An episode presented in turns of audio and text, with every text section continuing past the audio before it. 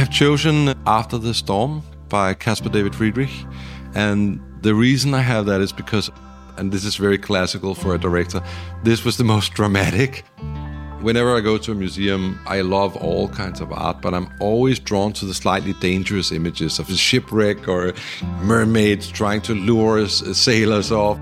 It's the adventure of it. I was drawn to that because it felt quite riveting it's a small boat, it's a fisherman, and you can see that there's been a storm and he's almost shipwrecked on some rocks. He's all alone in the world and waves are crashing in. It's not like it's not like you feel he's going to die, uh, but you feel like this is going to be a tough one to get out of. And it's just that little, that sort of man against nature thing, which, by the way, also is a theme in my new film that I gravitate to. My name is Tina Jøhnk Christensen, and I'm the host of Danish Originals, a podcast series created in partnership with the National Gallery of Denmark and the American Friends of the National Gallery of Denmark. Our goal is to celebrate Danish creatives who've made a significant mark in the US. Today, our guest is Nikolaj Arcel, a Danish director who has a strong connection to Los Angeles and who's currently here promoting his film, The Promised Land. Welcome, Nikolaj. Thank you. It's nice to have you. Thank you so much for having me. We're at the Four Seasons Hotel in Beverly Hills. This is a hotel that's very well known in the film and TV industry, and it hosts many events and is very busy during award seasons. I know you don't have a special relationship to the hotel, but you have a special relationship to the area and used to live right down the road from here. I did when we were here with uh, my last Danish film, A Royal Affair, uh, when we were doing the Academy work for that. Uh, we actually stayed at a house up Doheny, which was uh, Marilyn Monroe's old uh, place. So that was that was fun. We rented that place for about six months. Cool. You called Los Angeles home for a while. What is your relationship to the city? When did you live here? Why did you move here? And what attracted you to the city? The reason I moved here uh, was because the Royal Affair got shortlisted and then nominated for the Academy Award as the best international feature of, I think, 2012 or 2013. the years passed by. That's why I moved here, and I didn't think I was going to stay, but I loved the city so much that I ended up staying almost four years here. I went back to Denmark quite a lot because I obviously have family and my parents and everything. But this was my base for about four, four and a half years. Mm-hmm. You did a movie here. It's called The Dark Tower. I know that this was not the greatest experience for you. Now that it's been a while and you can put it into perspective, what was it that made it less great? I think it was a mix of a lot of different things. First of all, I experienced the same kind of story that every single Danish director experiences when they come to LA and try it out, try a, to make a big sort of Hollywood kind of film, which is that they find their own voice getting quite lost. We come from the Danish sort of very democratic, uh, where everybody speaks, you know, everybody talks to each other about how to solve the problems. But also, the director has final cut, final say, and everything. It's purely the director's vision. So you listen to opinions, but it's your film. Uh, it's very different here, uh, I found, which is that you listen to opinions and you try to say no to stuff, but you can't because it's other people's money. And in the case of the Tower, there were two studios. So I had double the people who had an opinion. And I think everybody wanted to make a good film. But the thing is, if there are 40 people who are decision makers on a film, it's very hard to make a good film. So that was the main issue that I think I ran into. Also, I was quite, uh, I wasn't prepared for the politics of it. I wasn't prepared that a director here is just as much a politician and has to navigate between different opinions. And uh, I still feel quite warmly about a lot of the people that I work with on that film. But ultimately, the result you can almost see that the result is like everybody has a little idea that they want it in there and it's not really one person's film. It's not it doesn't have a clear vision. It's more like wouldn't it be cool to do this and that and this other thing? And let's have an action scene here even though there's no need for it. There was a little bit too much of trying to make a film that would please everybody, and then of course you end up pleasing very few people.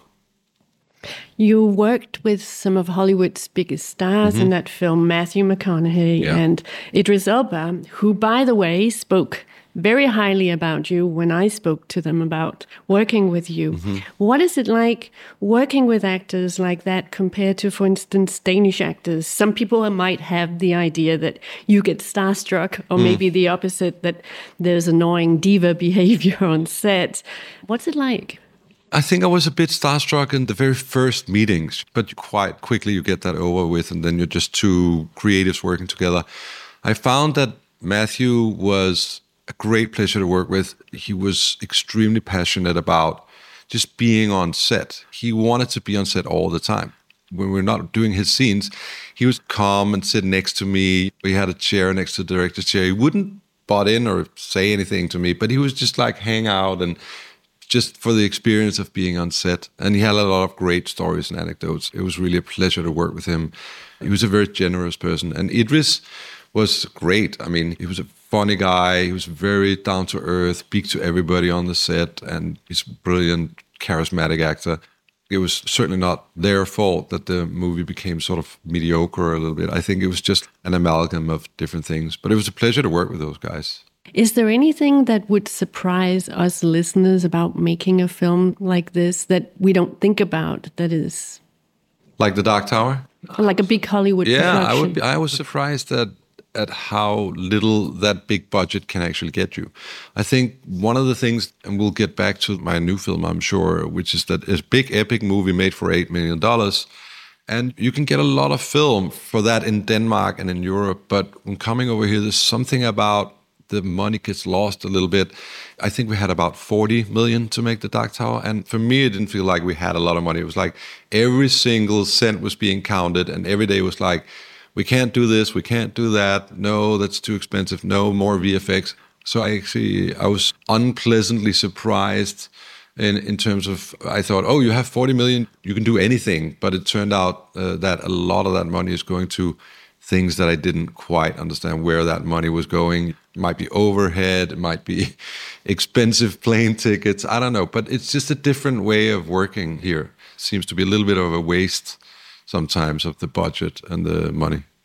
What would you say is the best thing you got out of the experience? And in hindsight, could you have approached it differently? I could have approached it differently, but only if I had been able to travel back in time. So I couldn't really, right? It's there's no way to know anything. Any any movie go, you go into, you always think you know what is right and how to do it, and then you find out in the middle of shooting, you find out, oh, wait a minute, I should have done it differently. And you do that on every movie, and sometimes you lock out. You find I'm actually doing the right thing, and then on other films, you find out a little too late. Oh, it should probably have been more like this, but. I think that in hindsight, it wasn't a pleasurable experience to do that film, mostly because I didn't feel I had a voice in the film. I wasn't really the leader that I'm supposed to be on that film. In hindsight, I really learned a lot as a director. I, I, I certainly am a stronger director now than I was when I made a Royal Affair. I could feel that making The Promised Land, I had a different kind of muscularity in terms of how we did visuals. I, I worked very hard on the characters. I think these are some of the most complex characters I've ever helped create in the writing process. There's a little less fear of just going for it, whereas some of my earlier films might have been slightly more polished. This is more raw, and I think I got that from working on The Dark Tower. I think I got that from my years in America. I mean, the film is pretty brutal at times as well.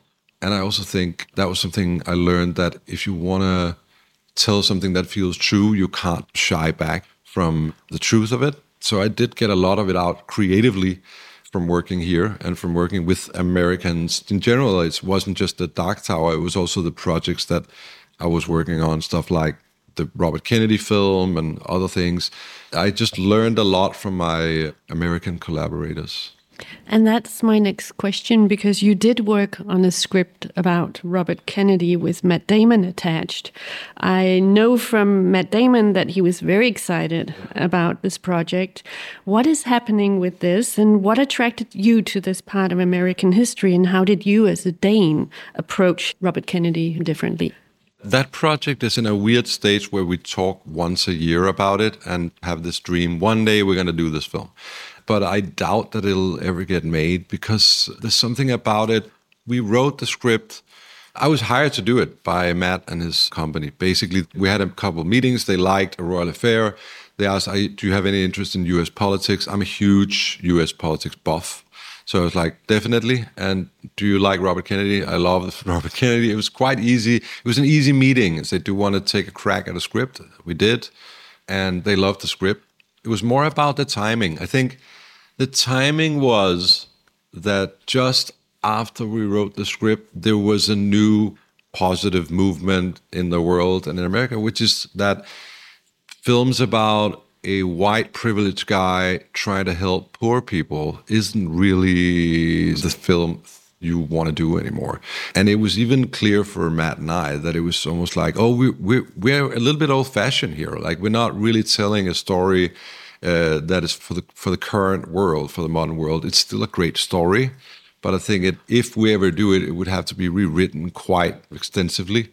And now there's so much other stuff going on in U.S. politics. It's almost like are we going to drown in the whole Trump of it all? And it's a tough time for that film to be made. It would probably end up being like a mini series, right, on a streaming channel, which would be good. But I don't know if we're ready to make it that. It sounds like working with Matt was a good experience. Oh, it was amazing. Yeah, he's one of the best. He's the real deal. He's so down to earth and so intelligent and just a nice guy there was none of that sort of Hollywood feeling with uh, Matt and his team. By the way, were all great. So yeah, you learned that Hollywood is very competitive and that it's maybe more about the money here than the creative side of filmmaking. How competitive is the Danish film industry? I don't think I learned that it was more about the money than the creative. I think that people here are extremely creative and very passionate. I think that the thing is that it's the marriage between big money and creative people. And I also think some of the quote unquote money people are very creative. I just think that the fear of not making money eh, is what rules a lot of the films being made. And that fear is dangerous because that always kills creative force. To answer your question about Denmark, it's not like that in Denmark because in Denmark, you don't have that fear because the films don't really need to make that much money. A lot of it is government funded, at least 30, 35% of it is government funded. Budgets are so much smaller. Relative to Danish budgets, my films are usually bigger than a normal Danish film. But you're not risking millions and millions of dollars, you're risking relatively small amounts of money. So the focus is 99% on just doing something good and creating a great film. And then whether it makes a lot of money or not is happily not the sort of main thing, which means that there's a lot of creativity and freedom to express yourself. And I think that's part of the reason why Danish films are really doing quite well overseas and everywhere in the world. For a country of 6 million people, there certainly are a lot of Danish films in the international awareness Mm-hmm. What are the advantages and disadvantages of the ways Danish films get made? I see no disadvantages, honestly. Of course, I'm a Dane and I love working there. But I think one of the greatest things is that we have a little community of filmmakers and we're not competitors. It's like I can invite Thomas Vinterberg or Susanne Bier into my editing room and go, hey, watch a cut of my film. What do you think? Come, give me some criticism. And we can do that with each other. We can read each other's scripts. There's a great community of creative people who are unafraid to open up themselves and their creative process to other filmmakers. And that always makes you stronger. And the same goes with your crew. It's a group of friends. It's not really like I'm the boss and you guys are my crew. It's more like we're all friends. We all try to make the same thing here and we're all discussing things, debating things helping each other out. It's like Mads always, yeah, he always likes to joke about in Denmark, an actor can pick up some electrical equipment if we gotta hurry, and and it really is like that. that that's unheard of in America. You don't see like a big movie star picking up two boxes of wires and running across the, field, but somebody like Mads will do that because in Denmark we're all in it together. I can't imagine a better way of making movies. It's that sort of indie way, whether you're doing a big budget or small budget film in Denmark. It sounds like maybe you could get Matthew McConaughey or Matt Damon to do it. Yeah, I don't know. yeah, I probably could. I probably could. you are um, a graduate of the National Film School of Denmark. It is well known for being one of the best of its kind. Tell us why you decided to go there and why this school is apparently so good. Yeah, I mean, the decision to go there is uh, almost a given if you want to become a filmmaker in uh, Denmark. It's quite different uh, from over here uh, in uh, in America because in Denmark, if you don't go to the National Danish Film School, it's very hard to become a director or a screenwriter. I mean, you can, can happen. One or two of the biggest filmmakers in Denmark have not gone to the school, like Anders Thomas Jensen, Nicolas Winding Refn, but everybody else basically went to that school. It's just something you need to do. And then it's very hard to get in. It's a really tough school to get into because they only pick, for instance, six directors every two years. That's it. Six people every two years. And so it's very hard to get in. But if you do get in, it's almost like you already passed the exam and you're graduating even before you start the school. So that's why I think the school is great because again, there's no pressure. It's not about your graduation. It's about you got in, you're already a filmmaker. Now we're going to help you become a better filmmaker for the next four years. Mm-hmm. You are in Los Angeles promoting your first Danish film since A Royal Affair from 2012. It's a film called The Promised Land. We've talked a little about it. It is award season, which culminates in the big show, the Oscars, in March. What was your first experience with promoting your film like this, campaigning for awards, when you did it with a royal affair? Was it a surprise to you how it all works? Back when I did a royal affair yes. when we came here, yeah, absolutely. It it was a surprise but a pleasant one. It was almost like an adventure. You know, I had no idea the Royal Affair was going to get the kind of attention it did. I just made a film that I thought would be a good film to do. I loved the story and I was very proud of that film, but I had no idea it would be nominated and all those things. And so uh, it was just a very pleasurable experience in that everything was a pleasant surprise when we got shortlisted, oh my God, we got, and we got the nomination, it was, holy cow, we got nominated and we're one of the favorites to win. And I couldn't uh, believe it. And so every day was like an adventure. We got invited to all these wonderful sessions with other directors. I got to meet interesting filmmakers from all over the world. I got to hang out with one of my favorite filmmakers, Haneke, who was nominated for Amour who won that year, and rightfully so, because that was a masterpiece so that was just a very fun experience. And i didn't even think about the competitiveness of it. I, I, never even felt oh i hope we win. I was in that wonderful space of just being creatively happy with the film that i did. And i remember actually when i saw amour the one we were in competition with i was like i really hope that wins because that's a great film. And he deserves it after all these years of making wonderful films it was just a very very positive experience. And it, and it does feel the same this time around with promised land because it it feels similar in that it's just gratifying when you work hard. And this is something that doesn't happen on every film you do. When you work hard you do your best you you, you make a film that you are proud of. It's not always that other people respond the way you think they will. But on this one it it's happened again and that's just extremely gratifying were you surprised by the whole campaign, how it works, how you? It's more almost like a political campaign. And yeah. Is is it different this time around? I think so. I, I think so. At least I I never managed to figure out the political campaigning of it all. I wasn't trying to win over anybody. I was being shipped around from screening to screening, and I just had fun. People came up and said, "Oh, it was a great film," and I was very happy. I like I said, I wasn't in it for the competition. I didn't try to win over people or charm people, you know, and uh, and I, I was just basically there and just loving the experience. I was more interested in the voters that came up to me and what they had done because they had usually done something insanely interesting. And it feels like that again this year. We had a great screening, people very happy. Somebody comes up to me, Academy, person and he says, Oh, I loved your film. And by the way, I did Kramer versus Kramer. Like, oh my God, Kramer versus Kramer. And all I want to talk about, of course, is Kramer versus Kramer. I don't care about my own film anymore. So that's a, it's a nice, fun experience. Mm-hmm. A Royal Affair was nominated for a Golden Globe, which I mentioned because I'm a voter for the Golden Globe Awards, and the biggest American award of them all, the Oscar. What were these experiences like for you? People think that these are, events are very glamorous, and to some extent, extent they are.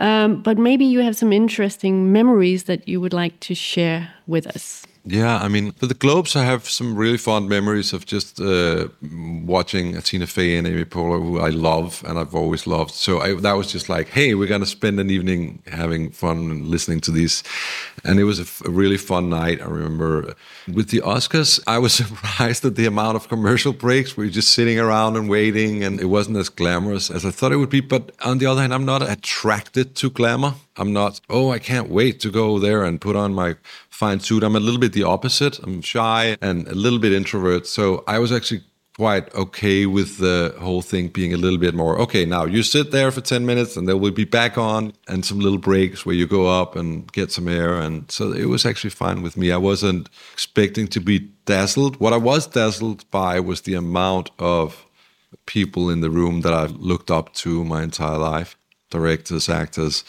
writers. I, I was awed to be in the presence that night, and and by the way, at some of these other events that we did. I don't think that ever goes away. I think that no matter how many films I make, I'll I'll always be, I'll always be. I wouldn't say starstruck, but inspired and awed to be able to actually have a, a little chat with somebody whose films I've loved my entire life. That will always be a great gift, a great bonus to this whole process. And at the Globes, we try to make the event very intimate and with the tables where you get to sit and hang out with people, and yeah. it's easy to socialize. Yeah, I think I was at a table with Spielberg at the Globes. I was pretty pretty okay.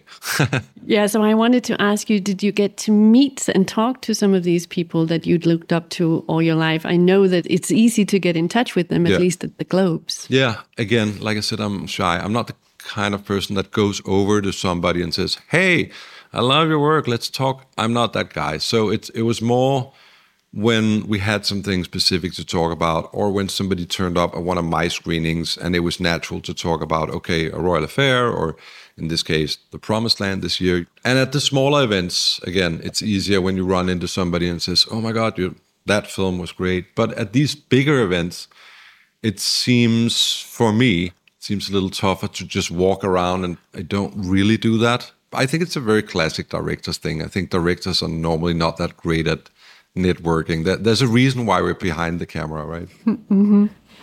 The Promised Land is your first Danish film since 2012. Mm-hmm. It takes place in a similar period to A Royal Affair, but we experience the period from a different perspective. This time we're not at the royal court, but on the rough Danish heath with people who are trying to climb the social ladder or mm-hmm. survive. Mm-hmm. Why tell another historical story? Why the same period? Are you particularly interested in this period and are you a Danish history buff? I'm a Danish history buff. I'm a European history buff, I would say. Or I actually should say I'm a history buff, period. 1700s was the time of the Enlightenment, Europe, French Revolution, American Independence War. All these big, life changing, world changing events happened in that period. Of course, there were other centuries where a lot of other big stuff happened. And this is a little closer to home in a way. It's not that long ago. I know it's 300 plus years, but it feels like this is a century that created who we are today and how we think, at least how we want to think. So I just think it's a very interesting time. It wasn't on purpose that I went back to that period. It was because I read a novel by Ida Jessen, who's a great female novelist, uh, Danish, and I already loved her other books. This was a completely new book that she had written. I was lucky enough to read it just before it got published, and I fell in love with the story. I, I didn't have an inclination. I didn't feel like it was almost the opposite. I was almost like, oh, should I really go back to the 17, you know, 50s? But when I read the novel, I was sold. I was sold on the characters. I was sold on the love story. I was sold on the. Basically, the first thing I fell in love with was the character of the little girl who is one of the only colored girls in, in, in Scandinavia at the time. And there was just so many things, so many great things about that book. And I just loved the characters. And that, that's why I felt, okay, I, I do have to go back to that time period. And you worked with uh, Anders Thomas Jensen on the script. Yeah. Uh, how is that process like for the two of you? He's also an accomplished filmmaker and director Yeah. of his own right. And how closely did you work with Ida Jessen? We didn't work closely with Ida Jessen at all. Me and Anders Thomas have been working together for a couple of years now. We became friends because we both lived in LA at the same time. And we're both screenwriters, we're both directors, so we have that in common. And we started just working together. I'm helping him with his films, you know, Riders of Justice, and he's been helping me with mine. This is probably the first film that we really truly wrote together. That was a true collaboration between us. And as for Ida Jessen, the novelist, when we got the rights to her book, the first thing she said is, I don't want anything to do with the script. I trust you guys completely. Just show me the finished film. That was her thing, which is nice. That sometimes authors of books can be a little precious about, oh, I want that scene or you should do this. And she wasn't like that at all. She was very trusting and just open.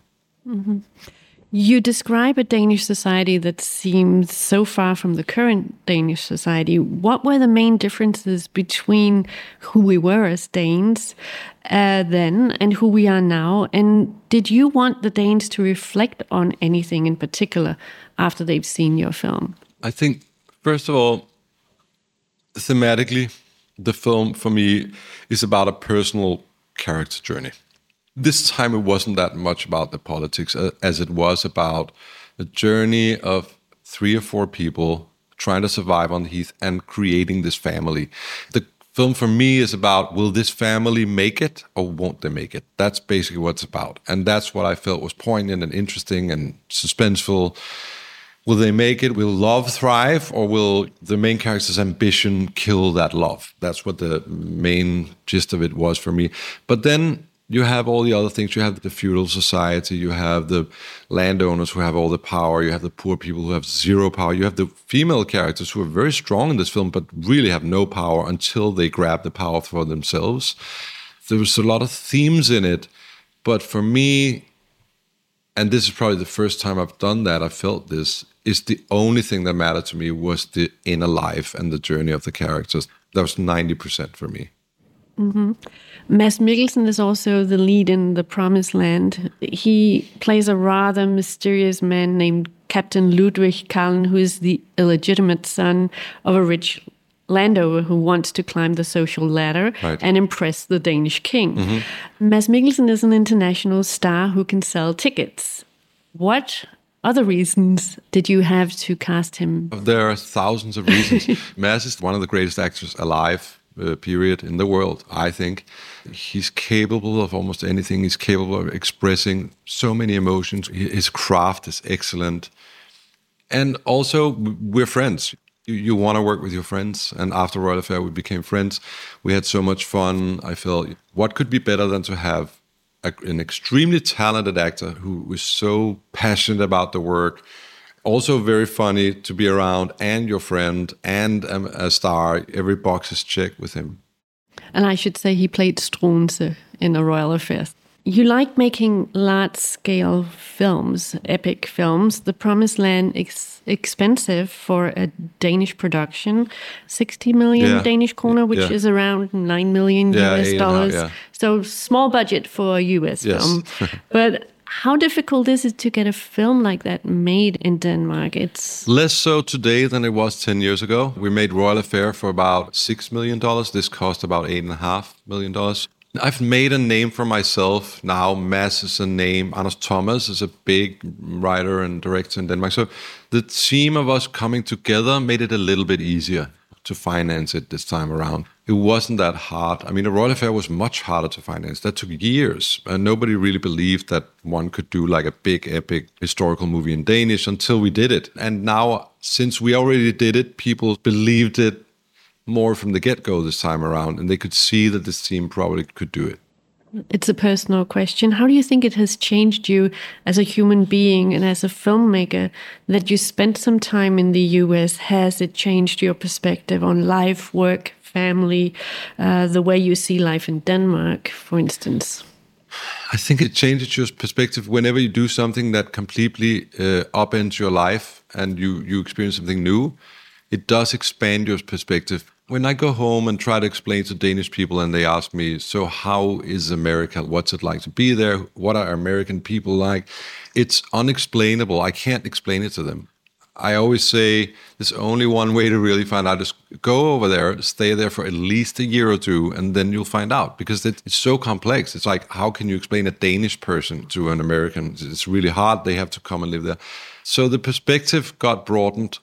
I was living in this Danish bubble for many years, and now I feel that I am far more knowledgeable about this country than I was when I was young and had these preconditioned notions about America that I don't have anymore. Now I know how complex and fascinating and sometimes a little bit scary but always interesting America and American people are and and I will always now think of this as my second home in a way because I lived here for so long that I will always feel home when I come back here so it's been really great in that sense that I have two or maybe even three countries because uh, I'm half Greek. So I have three countries where I actually feel like I'm at home here when I land in the airport.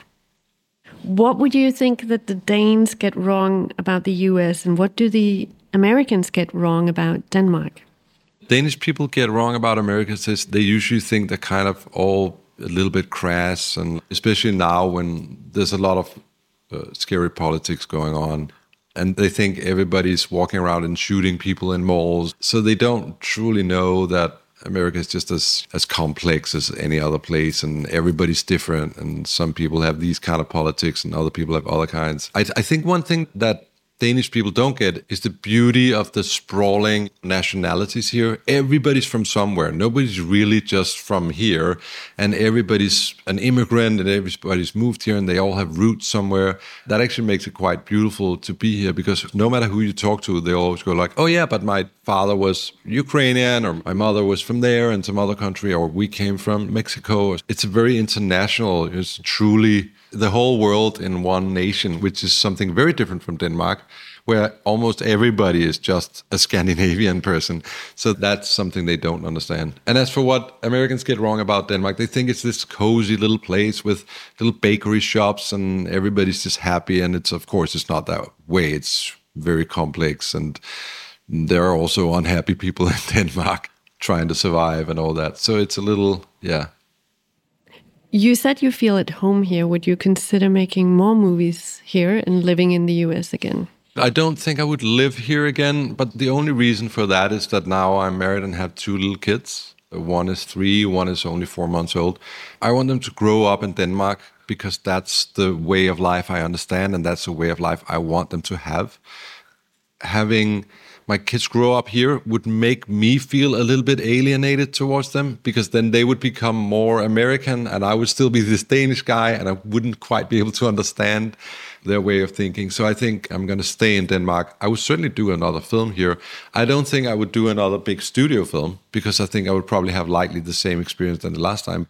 I'm doing a TV show for Apple is one of my next projects. I think that's going to be a lot of fun. It's my own project that I did with Anders Thomas again it's called The Monster of Florence. It's a true story set in Italy, so it's European. I would do a smaller budget film here. I would do a more personal film, an indie type film, where I retain the the the final cut or retain. It's not about are we going to make a hundred million dollars. It's more about are we going to make this film great. Mm-hmm. And my final question to you, it's a big question. You are a young man still. You're in your 50s. That is very young. 51, yeah. what do you still want to achieve in your life? What are your life goals? Well, see, that's what's changed since the last time, at least you and I spoke, or the last time I was here.